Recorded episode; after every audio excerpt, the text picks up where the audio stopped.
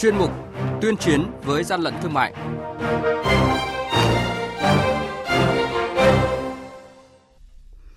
Quản lý thị trường Bình Dương bắt giữ kho mỹ phẩm nhập lậu núp bóng trong xưởng may mặc.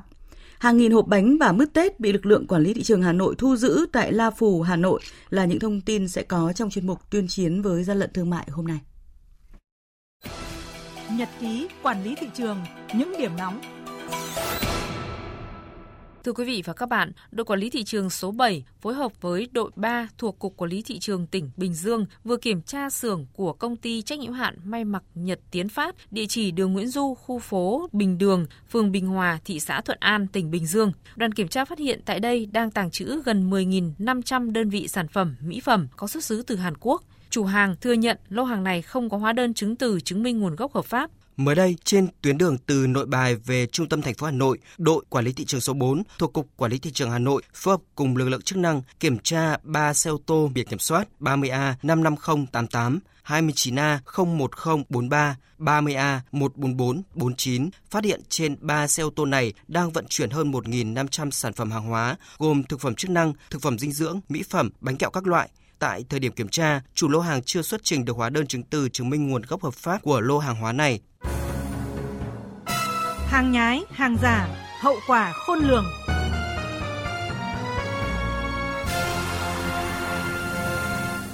Thưa quý vị và các bạn, đội quản lý thị trường số 24 thuộc Cục Quản lý Thị trường Hà Nội vừa kiểm tra đột xuất hai cơ sở sản xuất bánh mứt tại khu công nghiệp La Phù, huyện Hoài Đức, Hà Nội, thu giữ 1.500 hộp bánh quy thành phẩm, hơn 1.000 hộp mứt Tết, hàng trăm kg nguyên liệu mứt cùng 400 vỏ hộp mứt Tết. Ông Vương Bá Dũng, Phó đội trưởng đội quản lý thị trường số 24 cho biết, qua kiểm tra, doanh nghiệp tư nhân kinh doanh thực phẩm bánh kẹo Tú Tài, địa chỉ tại ngõ 8, đường La Phù, lực lượng quản lý thị trường phát hiện cơ sở chưa có giấy chứng nhận đủ điều kiện vệ sinh an toàn thực phẩm, thực phẩm không để trên giá kệ mà trực tiếp dưới nền đất. Qua kiểm tra các mặt hàng thành phẩm và nguyên liệu của cơ sở này có dấu hiệu vi phạm về định lượng, tại cơ sở sản xuất mứt Tết Khang Mai tại số 19 ngõ Hưng Vượng, La Phù, Hoài Đức, lực lượng chức năng phát hiện hàng loạt sai phạm như cơ sở không có giấy chứng nhận đăng ký kinh doanh, không đủ điều kiện vệ sinh an toàn thực phẩm, hàng hóa sản xuất đóng gói không rõ nguồn gốc, toàn bộ công nhân của cơ sở không được tập huấn về an toàn vệ sinh thực phẩm, mất Tết đóng hộp được thực hiện trực tiếp dưới nền nhà. Qua đó, đội quản lý thị trường số 24 đã tiến hành lấy mẫu kiểm nghiệm và tạm giữ toàn bộ số hàng hóa này. Quý vị và các bạn đang nghe chuyên mục Tuyên chiến với gian lận thương mại. Hãy nhớ số điện thoại đường dây nóng của chuyên mục là 038 85 77 800 và 1900 88 86 55. Xin nhắc lại số điện thoại đường dây nóng của chuyên mục là 038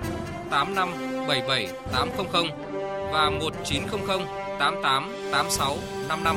Cơ quan chức năng sẽ tiếp nhận ý kiến phản ánh, kiến nghị, tin báo của tổ chức cá nhân liên quan đến gian lận thương mại, hàng giả, hàng nhái, tuyên chiến với gian lận thương mại phát sóng trong thời sự đồng hành sáng thứ ba, thứ năm và thứ sáu hàng tuần.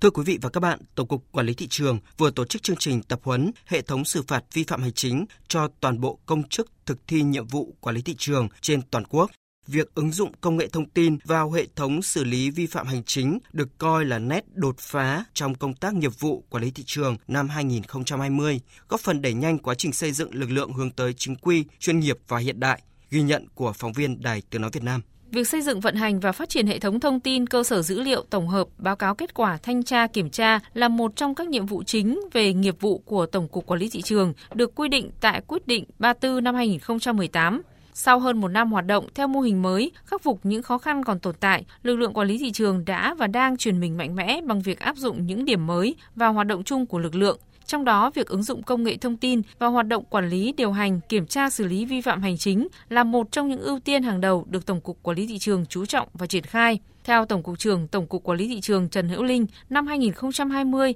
sẽ là năm ứng dụng công nghệ thông tin toàn diện và triệt để trong hoạt động nghiệp vụ của lực lượng quản lý thị trường. Hệ thống xử lý vi phạm hành chính là phần mềm đầu tiên được áp dụng nhằm phục vụ hiệu quả công tác này. Thời gian tới, lực lượng quản lý thị trường sẽ cố gắng tăng cường công tác thu thập thông tin về thị trường, hệ thống cơ sở dữ liệu về cơ sở kinh doanh địa bàn để theo dõi, phải nắm được trên địa bàn có bao nhiêu doanh nghiệp đang kinh doanh, bao nhiêu hộ kinh doanh, địa chỉ cụ thể ở đâu, địa điểm ở đâu và kinh doanh cái gì và thay đổi như thế nào qua từng năm từng tháng một thì mới làm tốt được từ đó thì mới đánh giá được thị trường và lên cái phương án đấu tranh đặc biệt là những kế hoạch chuyên đề mới tốt. Chứ dữ liệu thì có nhưng nó nằm tản mát và chưa tập trung. Chúng tôi cũng điều chỉnh những cái chế tài để cho mức nó cao hơn. Ví dụ hàng giả là mức tăng lên kịch khung. Đối với doanh nghiệp là mức đến 500 triệu và cá nhân là 250 triệu. Vì là chính sách pháp luật chúng tôi nghĩ rằng là vấn đề quan trọng. Hàng đầu tạo ra cái nền tảng rất quan trọng. Theo Tổng cục Quản lý thị trường, áp dụng hệ thống xử lý vi phạm hành chính trong hoạt động nghiệp vụ giúp công chức có thể quản lý cá nhân, tổ chức, quản lý kế hoạch kiểm tra, quản lý tiếp nhận, xử lý thông tin, quản lý hồ sơ, vụ việc, tra cứu, thống kê báo cáo,